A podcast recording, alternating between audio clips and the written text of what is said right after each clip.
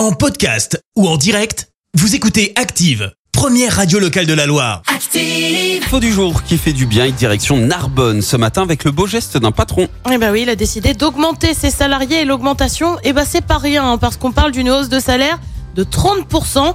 Ça se passe au Grand Buffet à Narbonne donc. 130 salariés sont concernés. L'annonce s'est soldée par des applaudissements et des explosions de joie. Le patron s'explique, le but derrière c'est de redonner de l'attractivité au secteur de la restauration et tenter d'enrayer la pénurie de main-d'œuvre dans le secteur.